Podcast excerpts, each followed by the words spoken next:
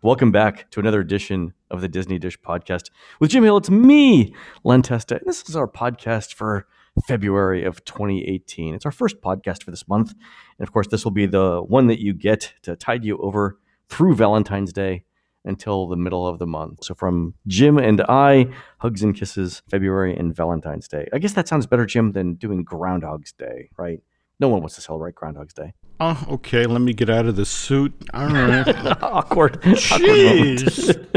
I was all set. All right, you know, just. I was trying to remember what other holidays there were in, in February, and it was like Groundhog's Day and Valentine's Day. Right, we got the light set up. All right, fine, fine. All right. Jim, a couple of things before we get started on our story about chronological Disneyland. We're, we're starting that series. It's been a while since we've done it. But before we do that, one of the things that we missed in our news item last week was the introduction of a paid fast pass option for guests staying club level at Walt Disney World resorts. So the idea is this: if you're booked at a uh, club level room in, a, in a, a deluxe hotel, and you're willing to pay fifty dollars per person per day, minimum of three days, so a minimum of one hundred and fifty dollars per person, Disney will give you three extra fast passes that you can book across any park, and a couple of other interesting things that don't apply here that apply to normal guests. Number one, you can book 90 days out instead of 60 days for regular on-site guests. And also the tiering rules that are normally in effect for everyone aren't in effect for you. So you could, for example, in the Animal Kingdom, book both a fast pass for Na'vi River Journey and Flight of Passage, and that's not available to other guests. So, Jim, what do you think about this? Remember when you first got your hands on the deck when they were walking out the FastPass Plus program. This was mentioned as something that they were going to try further on down the line. As Disney is doing this with its high end customers, if we turn attention over to the value resorts, mm-hmm. you look at what's going on at Pop Century, where they're actually eliminating amenities. That they're taking the teeny tiny toiletries out of the room, the stuff that we all would bring home as our do it yourself souvenirs from our Disney World vacation. exactly. I'm not kidding. I populated Hannah's bathroom one year with nothing but toiletries from Disney Hotel. She had an entire shelf of them. So I kind of see Disney's point on this. No, I get it. In fact, I haven't bought a bottle of shampoo since like 1987. the number of times I'm down on property, these things come home, they go into a shampoo bottle. I'm not exactly sure what I'm putting on my head at this point. It's kind of, you know, how with sourdough, there's the mother dough that was created decades away. I'm not even sure what this chemical mixture is. It could explain the lack of hair on my head at this point. But again, you know, a lot of us do this. But frankly, this is why Disney now has gone, at least at the value resorts, with this series of large shampoo and conditioner and body wash container that's basically bolted to the shower wall. And yeah. running a resort like Walt Disney World is extremely expensive, keeping all of the infrastructure intact, creating the new resorts and attractions, which compel us to buy the vacation packages like the one you were just talking about at the mm-hmm. deluxe, and then booking a flight to Florida. It's all enormously costly. So, this is why you see Disney doing this delicate balance, constantly introducing new goods and services with the hope that the public will embrace them and that then becomes a new revenue stream and at the same time looking for economies. I mean it seems silly to think that well how much can disney save by eliminating the teeny tiny toiletries and going with these new giant containers? Oh, but it's a lot. It is. Think about it, it's, it's 3000 something hotel rooms mm-hmm. at pop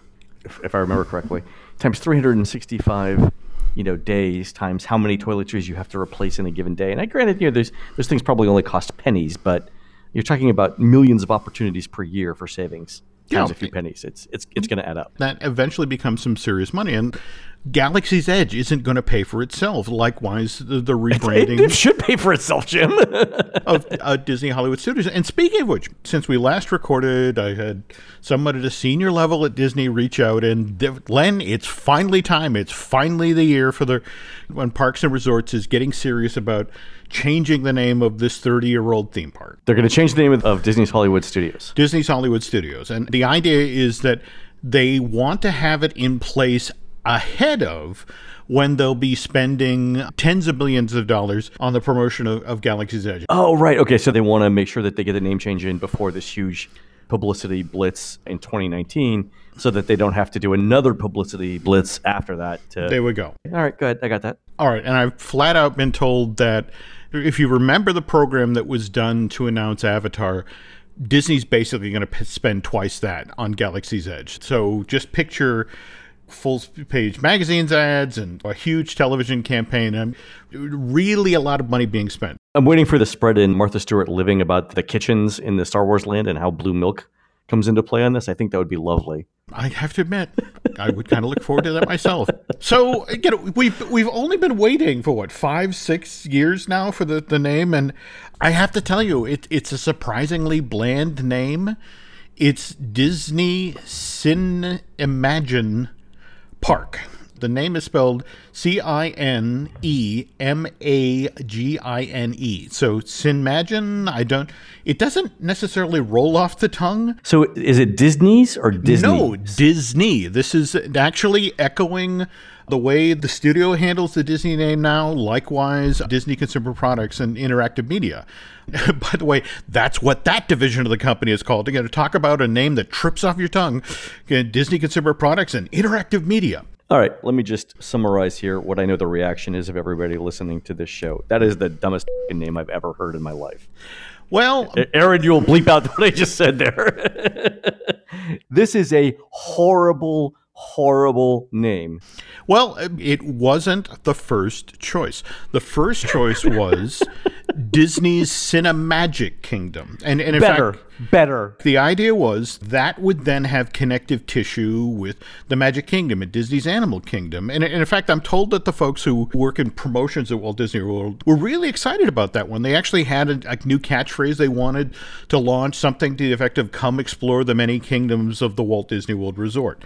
But, but here's the thing, Len. They began focus grouping the Disney Cinemagic Kingdom name. It, that's a little wordy. Go ahead, go ahead. But what they found was that when it came to first time guests and international visitors, they really got confused over the Magic Kingdom versus Cinemagic Kingdom. And the concern was that what if somebody again who's not really Buys a ticket for one and wants the other. Yeah. that's right. You know, they they Okay. go to the Cinemagic Kingdom to go to the Haunted Mansion, or they go to the Magic Kingdom for Tower of Terror. I understand not the use of magic. I sort of get that. But Cinemagine is A, not a word. Mm-hmm. B, as a portmanteau, it includes cinema, which is a noun, and imagine, which is a verb.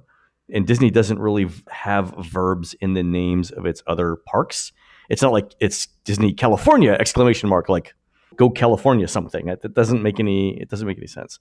I- it- it- it's terrible. It's a terrible name. I completely understand. But here they're doing all of this testing, and then people are like, well, what if they get confused about Animal Kingdom? And it's like, no, no, they're not going to get confused about Animal Kingdom because Animal is baked into that name. I mean, it's a very Yeah. strong brand.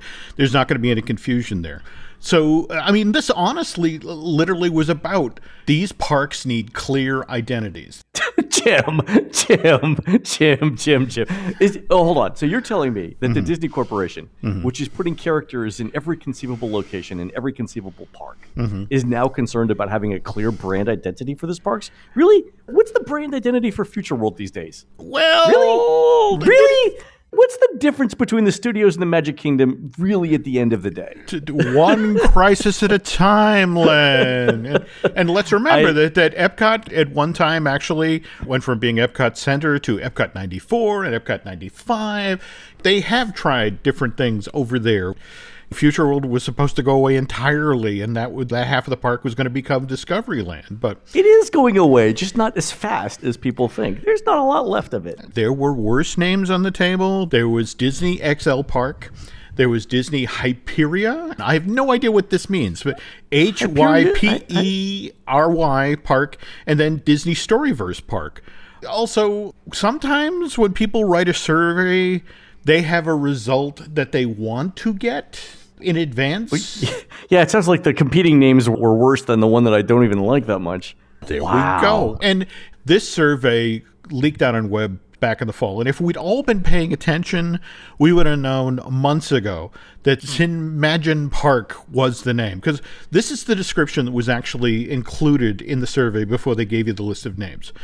Enter this newly named Disney theme park and completely immerse yourself in the realm of some of your favorite stories. Step into imagined Worlds Made Real and take the lead in ad- in an adventure that surrounds you at every turn. From the edge of the galaxy to an imaginative world of toys, familiar locales become the settings of exhilarating quests to call your own. Explore them all alongside world renowned characters and a supporting cast made up of your friends and family. Magnificent memories are unbounded as you discover this collection of amazing adventures together. And I call your attention to two turns of phrase in this survey explanation introduction. There is step into imagined worlds made real, and then the imaginative world of children. So it's it was there. It was right there in front of us the whole time. I know you hate this name. Again, it was the least ugly pig one, Len. I, I don't know what to tell you. Congratulations. You're, you're the tallest dwarf. Congratulations. There we go. Why not something like Disney Movie Land, which is, granted, it, uh, not, not particularly flowery, but kind of does get to the point about what it is.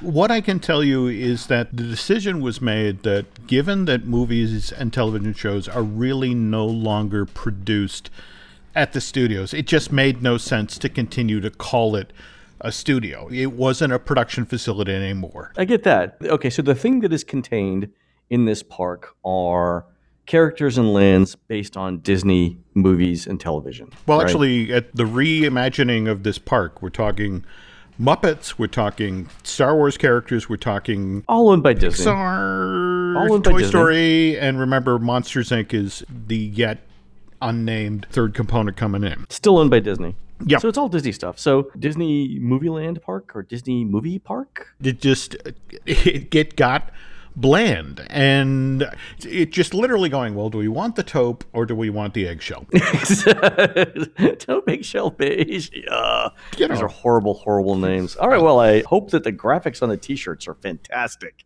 because that's what's going to have to sell this. It's funny you mentioned the T-shirts. So let's talk timetable. The timetable supposedly for this naming rebranding. Parks and Resorts is supposed to formally walk out the Cinemagine Park name later this year, supposedly at the Toy Story Land grand opening media event, and that's late spring, early summer of this year. In fact, I, I keep hearing Memorial Day.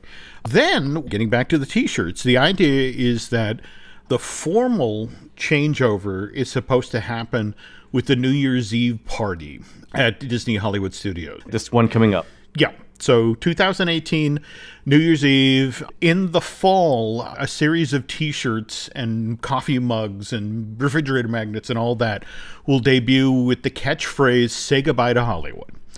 Those become available to purchase in the fall, and then there's a big party on New Year's Eve, and then people who walk in on January 1st will see the new name on the marquee. They'll have changed out the signage overnight, and the hope is that, in much the same way, Disney was really, really surprised at how well the great movie ride closure stuff sold last year when that was announced for August. And so they're planning as big, if not bigger, a merch campaign to sort of back up the name change or take advantage of, of the name change of Disney Hollywood Studios. And then the notion is that names in place so that by spring of 2019, when we first get Mickey and Minnie's Runaway Railway, and then after that, with the opening of Star Wars Galaxy's Edge, that's the name, the identity of the rebranding of the park is already in place. And so they can comfortably put these out there and make sure that nobody gets confused and goes to Cinemagic Park or, you know, when they want to go to the Magic Kingdom. Hmm. And in fact, the other thing that they're kind of hoping here, and I'm just putting this out as a long shot, I guess somebody's already put the feelers out. The Billy Joel song, Say Goodbye to Hollywood. Right. Joel actually has a history with the Walt Disney Company. I don't know how many people remember that's that. Right. He used to have his uh, handprints in front of the Chinese theater, right? He, they might be still, still he, Well, that's because he was the voice of the Dodger in Oliver and Company in 1988. Oh. You know how Disney has been doing these series of holiday specials where they bring in pop acts or that sort of thing to perform in front of the castle? Mm-hmm. They're kind of on the wish list for whatever they're putting together for the holiday season 2018 is could we maybe get Billy Joel to come to the park and perform in Disney Hollywood Studios, say goodbye to Hollywood? That's incredibly wishful thinking, and you know we'll yeah. see if that actually happens. But if you talk with folks at the parks, what they're saying is again, given the amount of money that they made off of the sale of these great movie ride closure t-shirts and that sort of thing. And they not only sold a lot of them in Mickey's of Hollywood, they sold a ridiculous number of them online. Really? Yeah, there's a number of managers at that park who are hoping they can actually recover the cost of changing all of the signage and, and that sort of thing just off of merch sales. Oh, yeah, yeah. So do the goodbye to Hollywood sort of promotion. Yeah, that makes sense. Okay, fair enough. To sort of pivot into trying to get back to our chronological Disneyland series, we're talking about the costs of, of doing things at the parks. And when we left off, we were talking about how Disney in the early 1980s, Westcot Center was going to cost $3 billion. And that's a lot of money. As we touched on the very top of the show, that Disney likes to make money more than it likes to spend money. There are people who are genuinely embarrassed that they're taking the, the tiny toiletries out of the value resorts. But so, how was Disney going to raise that $3 billion? It's pretty much the way they'd been raising money for the park since the early 1980s, and that was by increasing admission prices at the Disney parks. Okay.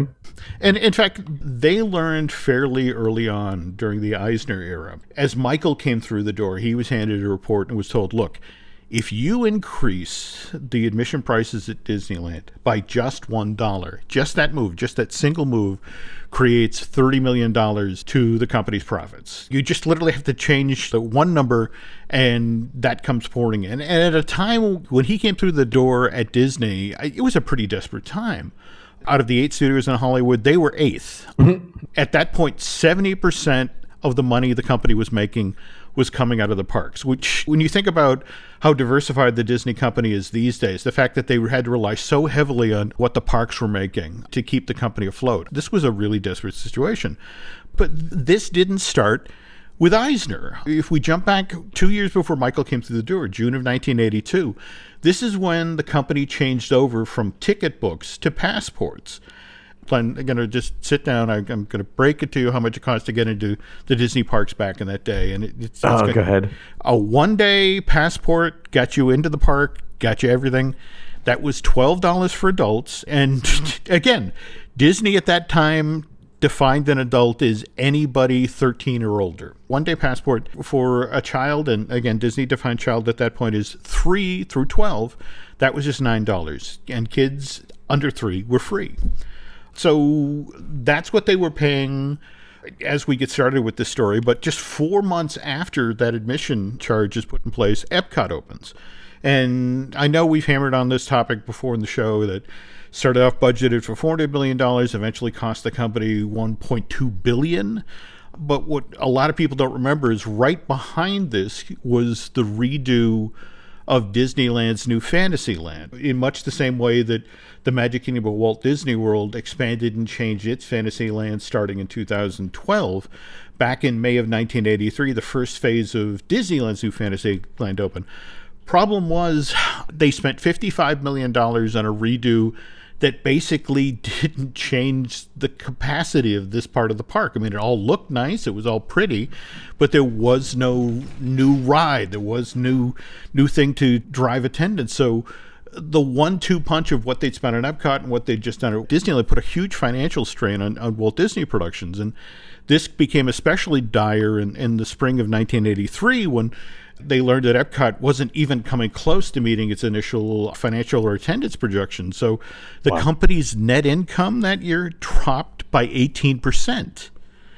That has a drag on the stock price. So, in order to shore up the company's bottom line, and more importantly, to appease Wall Street, which at this time anyway, is really believed that Walt Disney Production uh, wasn't sufficiently doing profit taking when it came to the park. So, October 83, the company increases the cost of adult passports for Disneyland from $12 to $13, and the kid price stays the same. So it, has been 16 months since its price increase. Now, we jump ahead seven months. Spring of 84. Southern California is getting ready for the summer of 84 for the, the games of the 23rd Olympiad. And there was supposed to be this huge influx of tourists. And right. because they're trying to placate Wall Street, who again is after the company. There's a new management team in place, Ray Watson and Ron Miller, and they're after them like you're not doing enough to make money. So May of '84, the park increases ticket prices again. They jump the adult passport from $13 to $14, but the kid ticket stays price consistent at $9. And again, I want to stress here, not Eisner.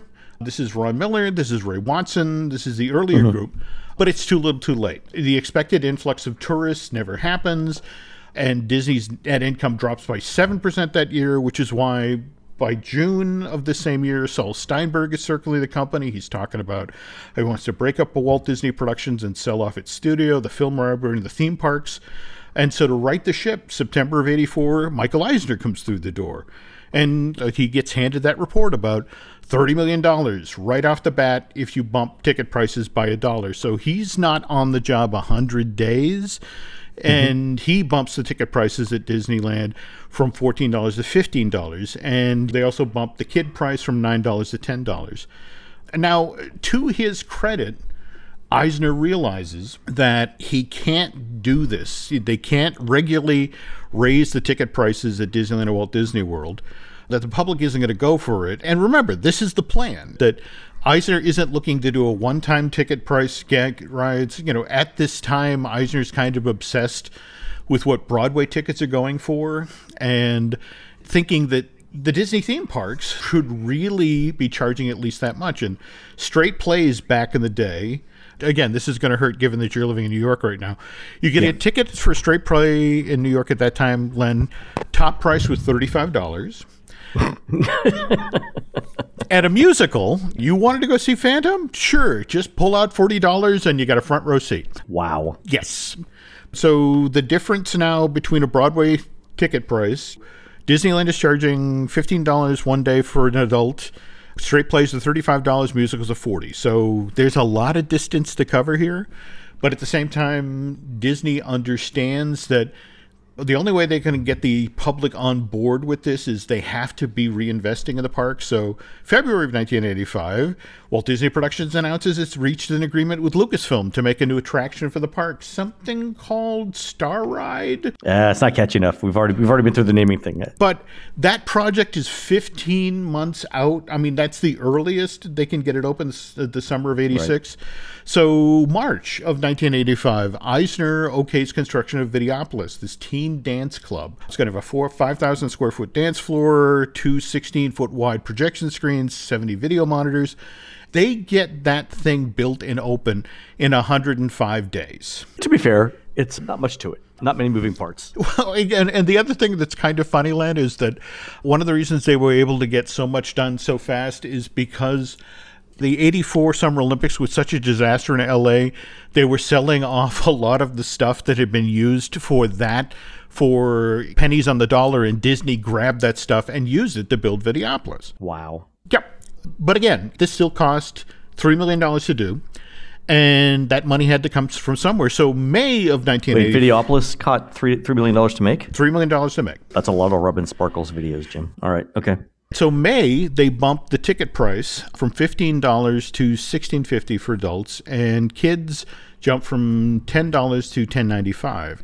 Now Len, this is four months since the last price increase, and I was going to say, Jim. So if, if Videopolis cost three million dollars to make, every dollar in ticket price increases is thirty million dollars. So you're saying that the dollar fifty increase is forty five million dollars worth of price increases to pay for a three million dollar Videopolis? You wonder why people don't like Wall Street. I'm just saying.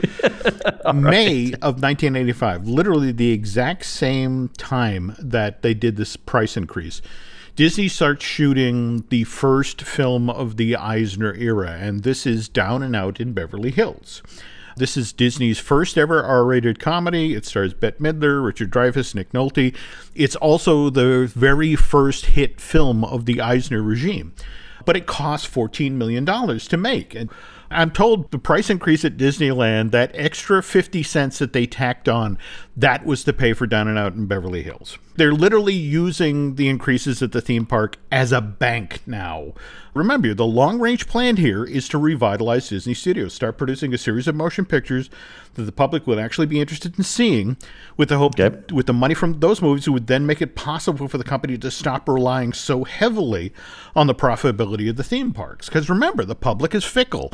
If Universal would open a great ride or, or Knott's or that sort of thing, people might go that way Yeah. recognizing that they need to get projects into the parks that get people excited. The next thing is actually something they rely really, really heavily on the studio to do. And they announced July of 1985 that Michael Jackson and George Lucas and Francis Ford Coppola are going to be teaming to make this 3D movie fantasy that will only be screened at Epcot and Disneyland Park. The original plan was that this movie was only going to cost 10 to 15 million dollars to make, but Wait, the video for Captain EO mm-hmm. cost as much as Down and Out in Beverly Hills to make? A- Actually, it cost more, Len. you know, by the time it was it, this is only 17 minutes long to the finished product. That's what I'm saying. It's not like Bette Midler was playing the evil queen in that one. It's and Nick Nolte was not one of Michael Jackson's sidekicks. I don't know where that money went. Well, that's been kind of an interesting question at Disney Studios for quite some time. In fact, there's a story about Muppet Vision, which was the next 3D project that the studio did, and a direct result of what happened with uh, Captain EO. Again, originally projected to cost 10 to 15 million to make. Final cost was 23.7 million. Wow. Muppets was so tightly controlled that they, the, the budget that that was set for was $8 million. And they were so tightly controlled and so disciplined shooting that movie, they actually came in a million dollars under budget, which then allowed them to do some reshoots. In fact, the, the gag at the end with Waldo, the spirit of 3D, turning into Mickey Mouse. Mm-hmm. That's the most expensive thing in that film, Len, because CG was so expensive at that point. But, Oh, right, but yeah. they, they had the money at the end to do reshoots, and they had the money to hire a, a company to make a CG 3D Mickey Mouse.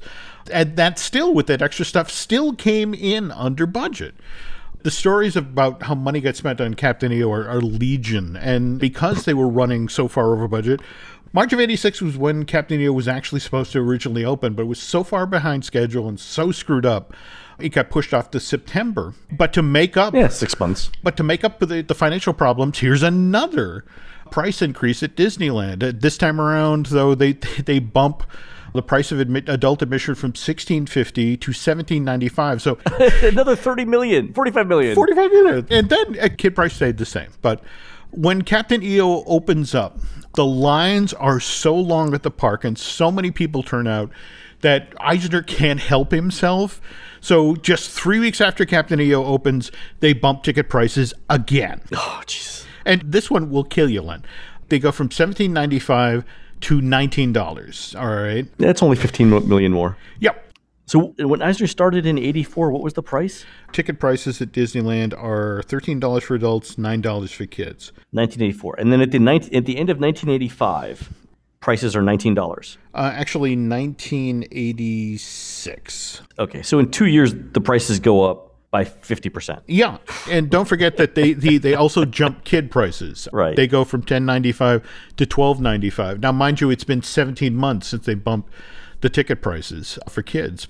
But you can see the clear cause and effect here with how Disney management would first use the projected construction costs of an attraction and then pivot and use the popularity of these new attractions at the park to justify raising admission prices.